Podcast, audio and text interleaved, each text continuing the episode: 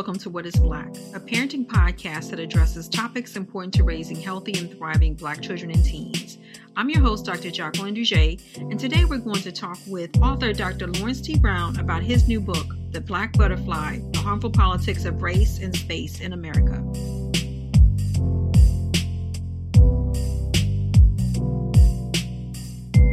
Good morning, Dr. Brown. Thank you um, for joining me for the conversation today. Thank you. Good morning. Glad to be here. Oh, it's so awesome to speak with you about um, your new book, The Black Butterfly The Harmful Politics of Race and Space in America. Before we get started, Dr. Brown, if, if you would mind, you know, sharing like a brief overview of the book before we get into the conversation. Sure. Well, you know, the name of my book is The Black Butterfly The Harmful Politics of Race and Space in America.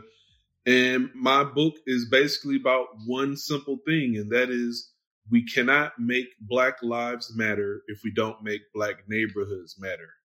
And that may seem like a simple statement, but I think that quite often, uh, unfortunately and rightfully, we as a society increasingly concentrate on Black people when they're killed by the police. And so, therefore, Black lives matter. Um, but I think what I try to say in the book is Black lives should matter before police killings. Uh, that Black people live in hyper segregated red line communities that increase the chance of being hyper policed and therefore being uh, potential victims of police violence. So everything about the the life outcomes of black people is shaped by the neighborhoods where we live um, the policing is structured by the neighborhoods where we live. And so, if we're going to be serious about making Black Lives Matter, we have to pay attention to Black neighborhoods. And I think that's, I think what that's definitely what I found fascinating about the book. And as you know, we, as we talked before the interview, many Black families, right, or, or Black children live in urban areas. And you use Baltimore really as sort of the jump off for this this discussion about other um, urban areas that many Black families live in. And I just wanted to talk a little bit about um, how you how you came up with using you know using Baltimore really as that construct or that um, that centering to then take the book and talk about other aspects that are applicable to other other other urban cities. Well, I think the first probably obvious and selfish thing is that I live in Baltimore. So, um, you know, that has been a, you know, living here and seeing, you know, uh, the city as, and having the experience living here, I think, you know, for 10 years now, when I moved here in 2010, it just gave me a lot of insight into, or I wanted to find out, like, what is it? Why are things the way they are? You know, saw The Wire um, after I moved here and heard about The Wire before I moved here. And, you know, so there are all these media images about the city, but I wanted to dig deeper. And even though The Wire is really well done, uh, there's still things that it doesn't capture. So um, I think that's a big part of it. And what I found in my research was really Baltimore was ground zero for American apartheid, the urban, the institution of urban apartheid in America. Um, it's a city that is pretty much in the upper South, just immediately south of the Mason Dixon line. The northern border of Maryland would constitute the Mason Dixon line.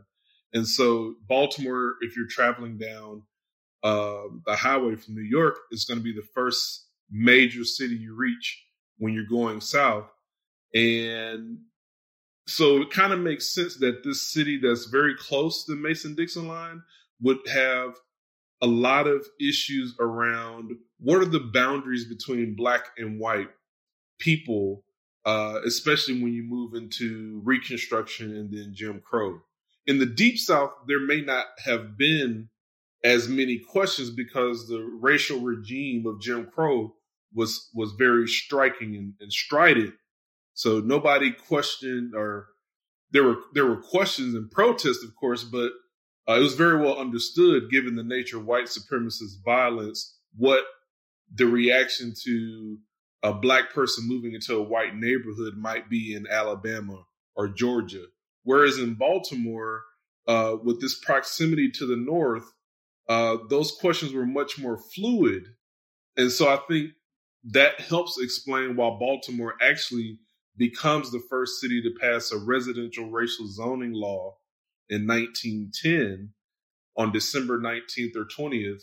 Um, and then it begins to, that law begins to be, it becomes a model for how urban apartheid is, is erected around the nation.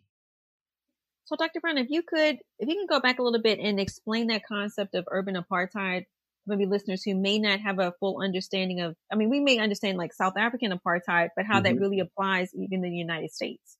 Right. Well, first, you know, apartheid, all it means is apartness, you know, being apart.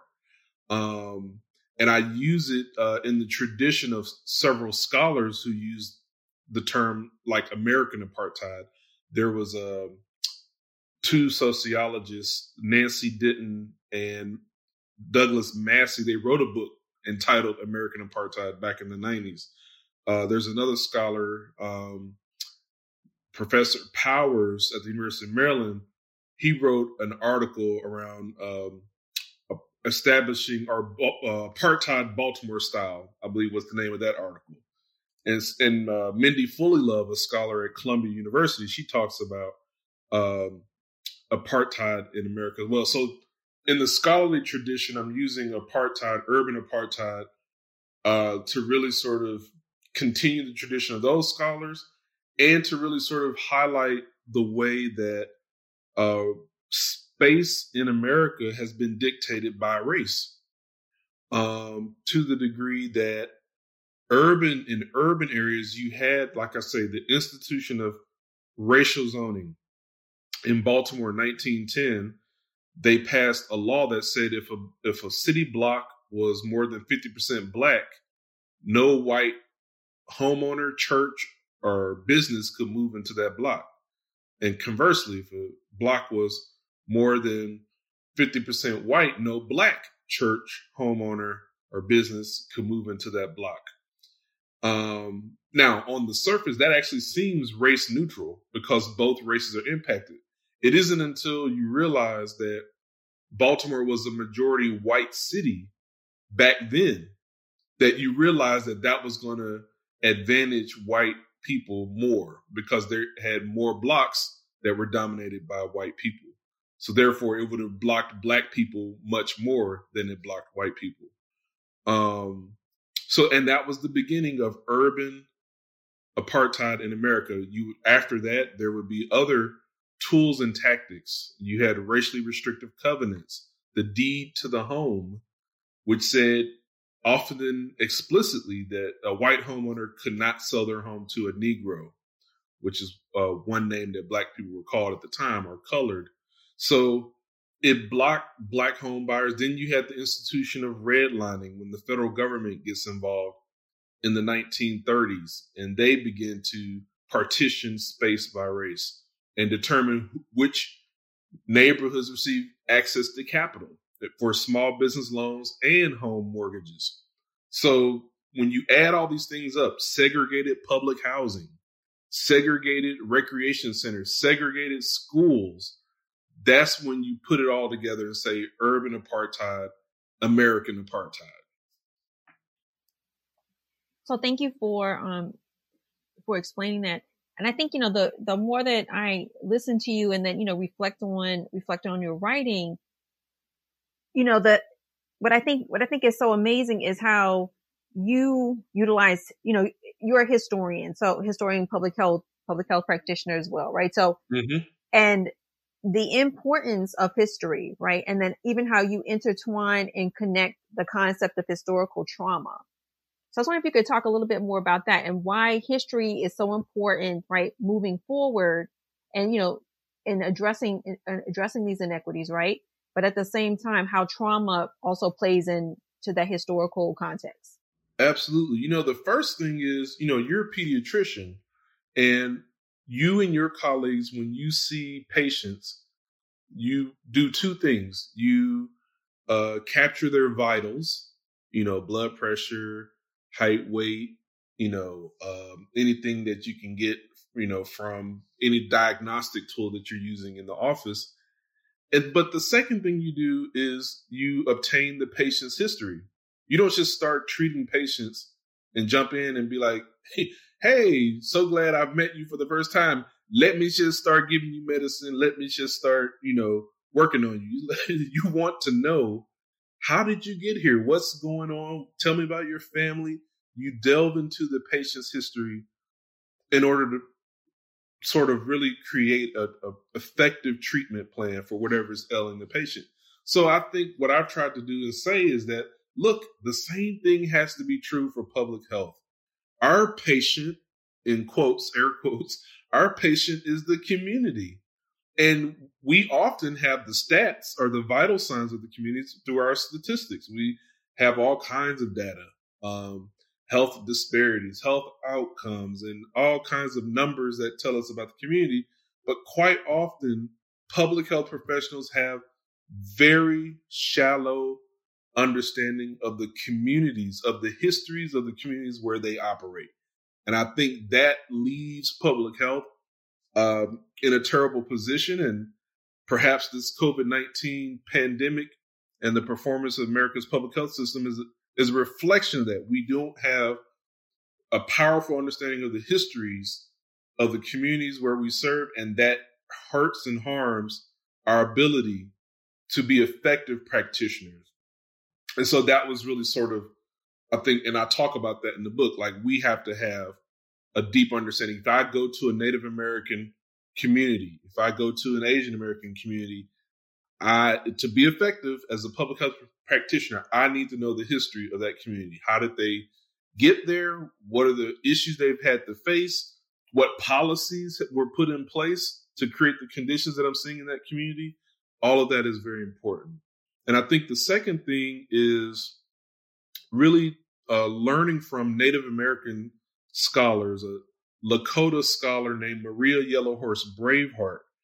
She coined and created the term historical trauma, which she really sort of defines as the emotional impact and devastation that entire populations can feel or be impacted by when a powerful group imposes themselves on a vulnerable group and inflicts all kinds of harm. And that can happen through war, imperialism, colonization, enslavement, caste, apartheid.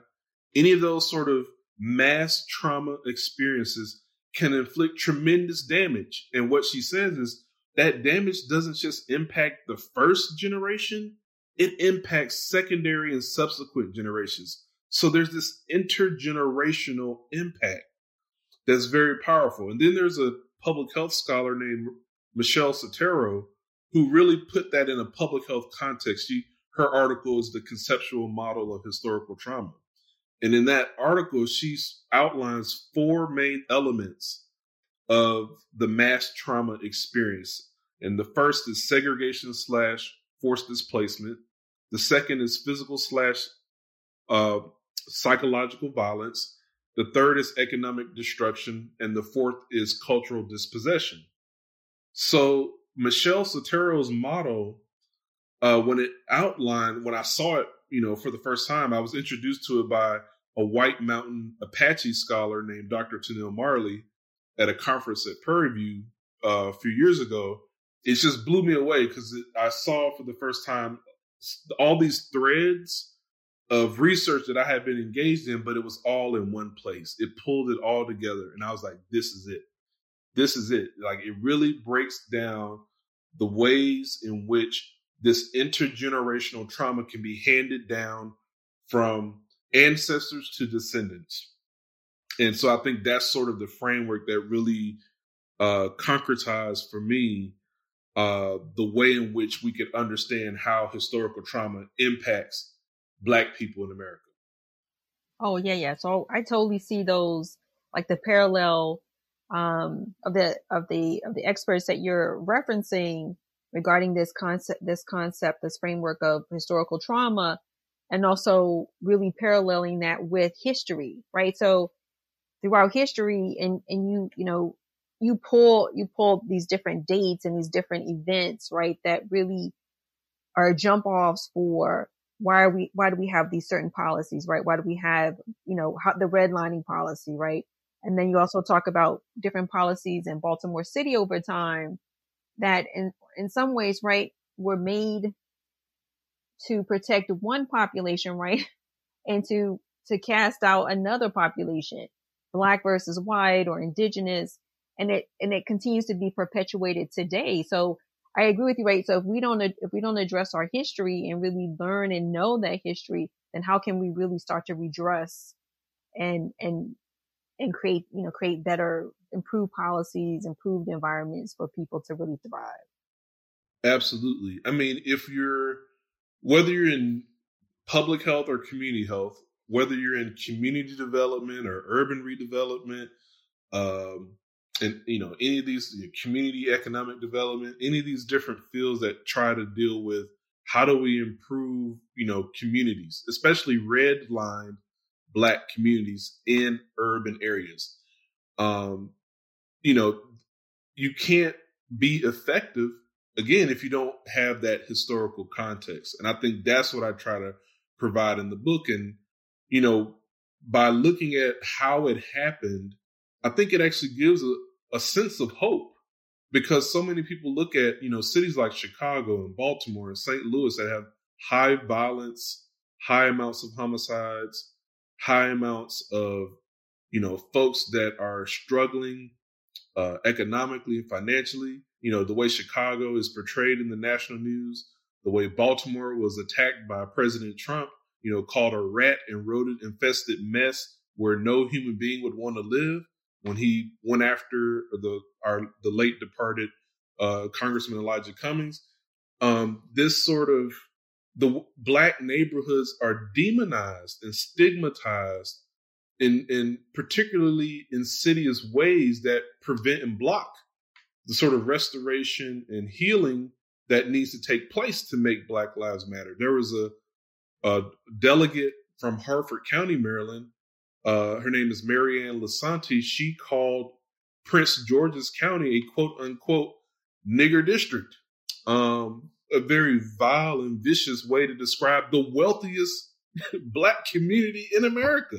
So you have Baltimore that's demonized as a quote unquote poor city, which is uh there's I take issue with that, but for the sake of conversation, you know, Baltimore is this you know, supposedly poor city, and Prince George's County is the wealthiest congregation or aggregation of or clustering of wealthier black people in America, and both can be stigmatized and demonized by one Democrat, Mary Ann Lisanti, and on the other hand by Republican President Donald Trump. And so when you have that sort of uh, demonization of black spaces, the marginalization of Black places, that has significant impacts on the types of policies, practices, systems, and budgets that end up being put in place. And so in my book, I make that clear that there's this rhetoric that the Baltimore Sun uses. Um, in the early 1900s, they repeatedly used the phrase Negro invasion to describe home buying while black black people were trying to move into, you know, these white blocks and white areas because uh, black areas in the city were overcrowded. And so wealthier black people were trying to buy homes and move on up, uh, as the Jeffersons might say, as the intro says. They're trying to move on up, trying to get a piece of the pie. And the Baltimore Sun, which just put out this nasty rhetoric over and over again that there's a Negro invasion in on Stricker Street, a Negro invasion in Park Heights, a Negro invasion in Harlem Park. And that rhetoric animated, it, it inspired this vicious white lash to black homebuyers in Baltimore City. And it's that sort of thread that I'm trying to tie from, you know, the way in which we think about black neighborhoods and the language we use around them ends up playing a powerful role from Negro invasion to Trump saying rat and rodent infested mess where no human being would want to live. Oh man. Yeah.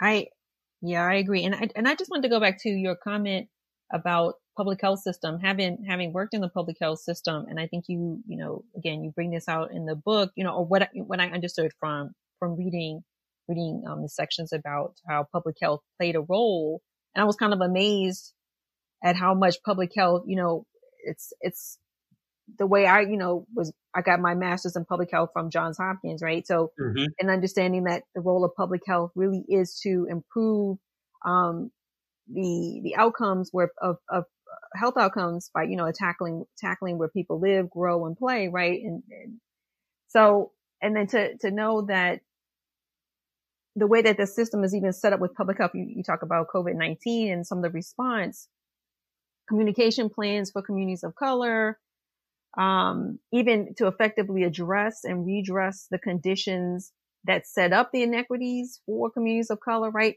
You don't necessarily have the funding, right? Everything is either either grant funded mm-hmm. and they're and they're siloed grant funding, and you can't do anything um, outside of the the parameters of that funding, and there's not enough sort of um, additional funding, right? So that you, I'm gonna just quote unquote say play money, right?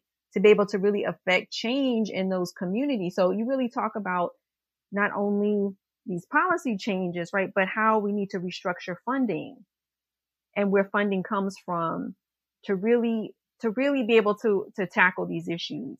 I mean, and they're and they're valid solutions, but hopefully, I'm hoping that again, your work compounded with other experts' work, given COVID nineteen and and the elevation of systemic racism and its impact, really will start help us rethink how do we practice public health? How do we practice education? How do we practice all these systems, housing? Um, so, so I think it's amazing, right? You, you kind of shed a light on a lot of, a lot, a lot of things that need to be redressed. Well, I thank you. And I think, you know, the, I think the first major thing I try to say about public health in the book is that public health in Baltimore was actually weaponized and used to justify racial segregation when it was first brought online. And I think that's the that's the thing that public health needs to reckon with. In addition to all the things that you're saying, you know, uh, the Baltimore City public health budget uh, through the Baltimore City Health Department is approximately yeah, 120 million, 130 million dollars, but only 29, 30 percent of that comes from the general fund, the city's general fund. Most of that comes from state grant funding or federal grant funding or philanthropic grant funding. Um, so, in addition to that sort of fiscal, financial sort of construct that you know leaves a health department unable to really dig at the roots of real issues, aside from what grants dictate that you have to address, I think going back to the way that the Baltimore City Health Department was being used um, in the 19 teens, you see uh, the health commissioner and the assistant health commissioner. They're working with Mayor James Preston and they're using data about tuberculosis to say, hey, these black people are diseased and they constitute a threat to the public health of the white population, as it says, I'm paraphrasing one Baltimore Sun article. So and you see, I, you see them in the Baltimore Municipal Journal, you know, the city's official organ, where the assistant health commissioner William Howard he's writing about uh, what do we do about the Negro population. And the crazy thing is, they actually understand that it's the housing conditions.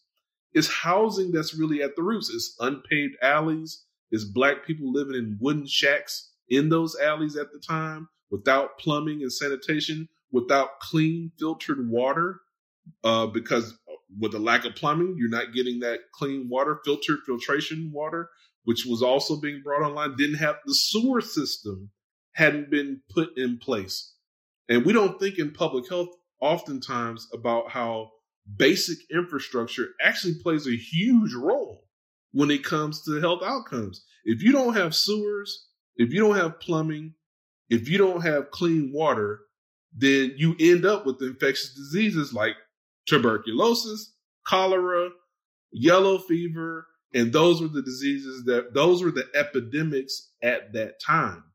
And so they were actually working to finally bring those pivotal pieces of infrastructure to the black parts of the city, the alleys where many lower income black people were living, but they were still so and so the, in doing so they actually were considered progressive because they were utilizing the power of government to bring this critical infrastructure in but even though they were doing that they were still demonizing black people the mayor mayor james preston he uses public health as a rationale for increasing racial segregation. Uh, because the, the city ends up passing four ordinances um, because they kept getting thrown out of court.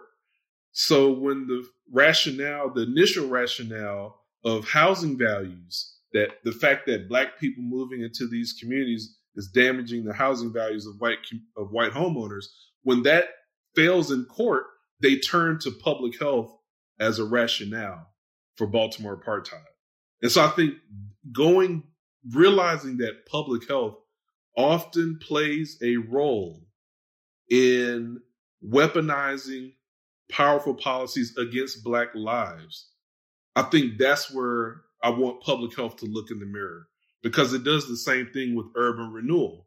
Urban renewal, you know, black homes are either declared blighted when they shouldn't be, or in some cases they should have been, but then there was very little consideration, like in terms of, you know, where do people end up being relocated? You know, what type of rights do they have? What type of compensation do they get? And back then, they didn't get any compensation. In fact, when slum clearance, uh, that process, it was called slum clearance, when those tenements and wooden alley houses. A lot of them were torn down um, in order to build public housing in the 30s. Um, and public housing at that time, brand new, is a place you want it to be because again, it's brand new. It isn't. It wasn't in the condition that it is now. So when they built public housing initially, um, I believe we have the data. I put it in my book. It shows that you had, you know, say 1,800 homes, black families homes were torn down, uh, but then only 700 homes for Black people uh, were allowed or were built for them in public housing. So you have this like intentional housing shortage that's created, which, of course, if you understand the law of supply and demand, with lower supply, um, but the same or increasing demand, prices rise. So you have Black people trying to find housing and there are fewer units for them to have housing, prices go through the roof in black neighborhoods, and then public housing is segregated. doubly segregated, um, both in terms of public housing being placed in black communities and then public housing being uh, units being segregated.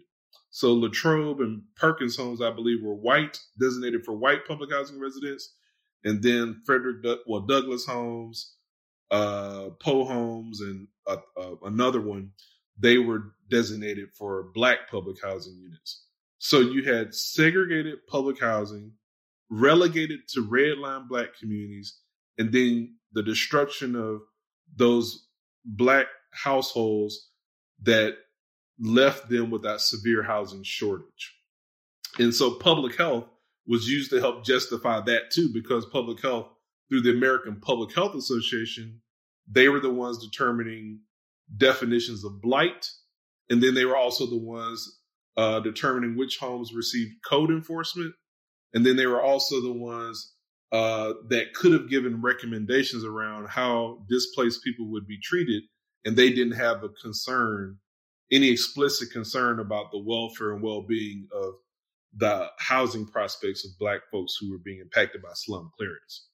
So I think that's the thing is that I'm trying to get public health to realize we got to look in the mirror because we've justified and we've allowed we've we've given our signature on on policies that have definitely harmed black communities and black lives.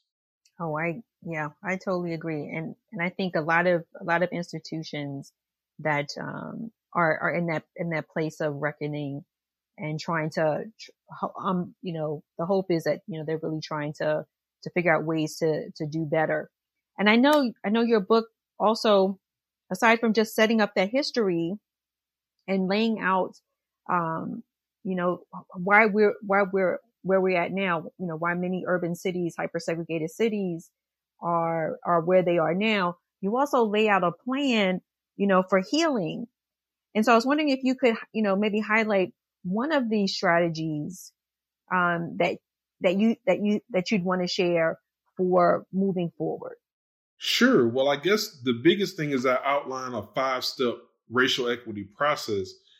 and it starts with having a deep understanding that history we were talking about. You know, as a medical doctor, you obtain your patient's history.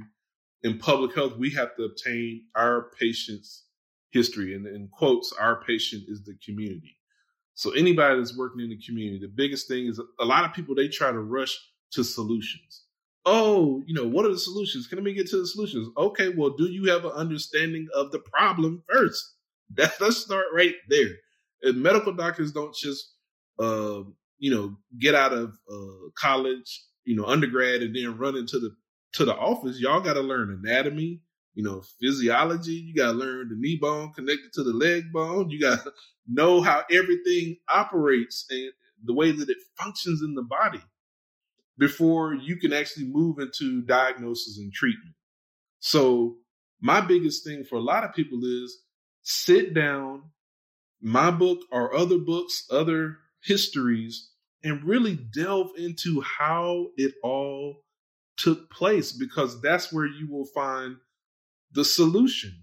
And the solution is undoing the damage that was done. The solution is ultimately understanding again, the hope is because people did this intentionally, because they did it through policies, practices, systems, and budgets, it can be undone by those very same mechanisms policies, practices, systems, and budgets. And the same energy that went into inflicting the damage, the same amount of monetary damage that was caused, the same amount of time that it took to inflict that damage, we ought to take that same energy, that same wealth that was stolen or extracted or denied, and we ought to flip and put the same energy for that same amount of time, for the same amount of dollars that was lost into healing and restoring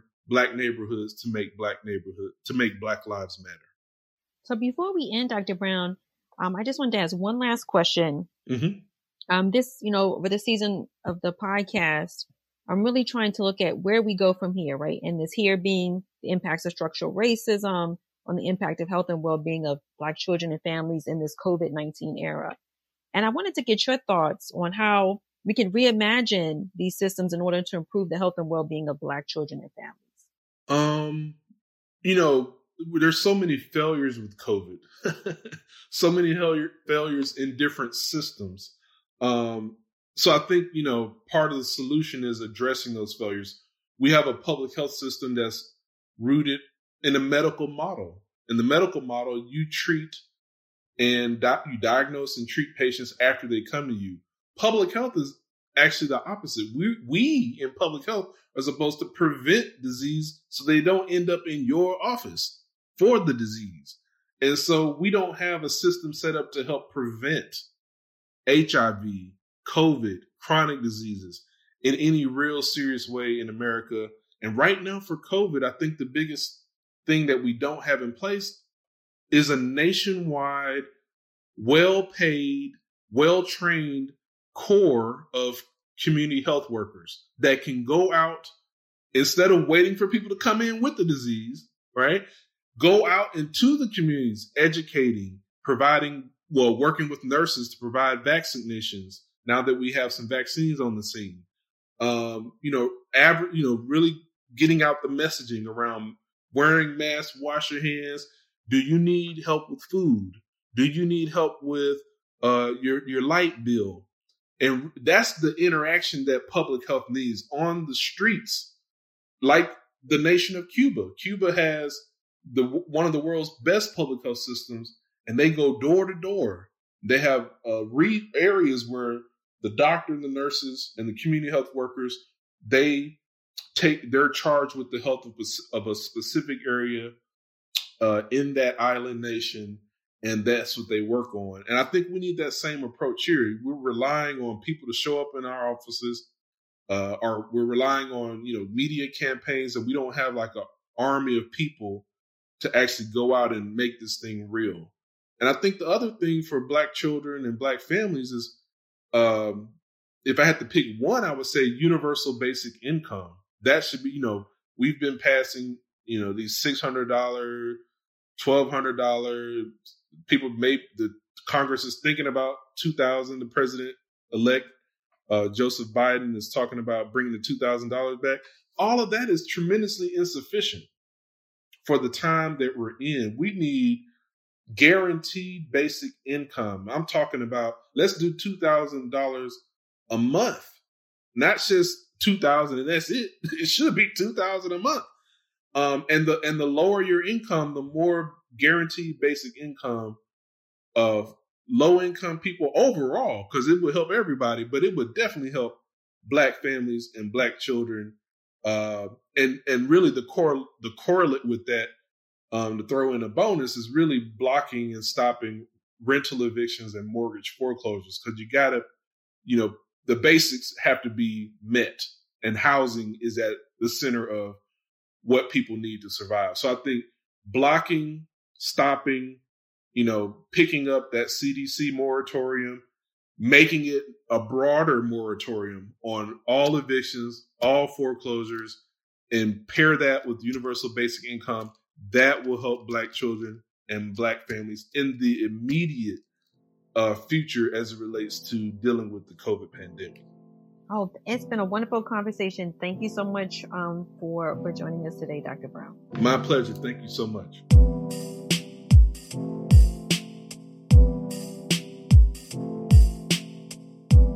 Thank our guest, Dr. Lawrence T. Brown, for joining us today to talk about his new book, The Black Butterfly The Harmful Politics of Race and Space in America.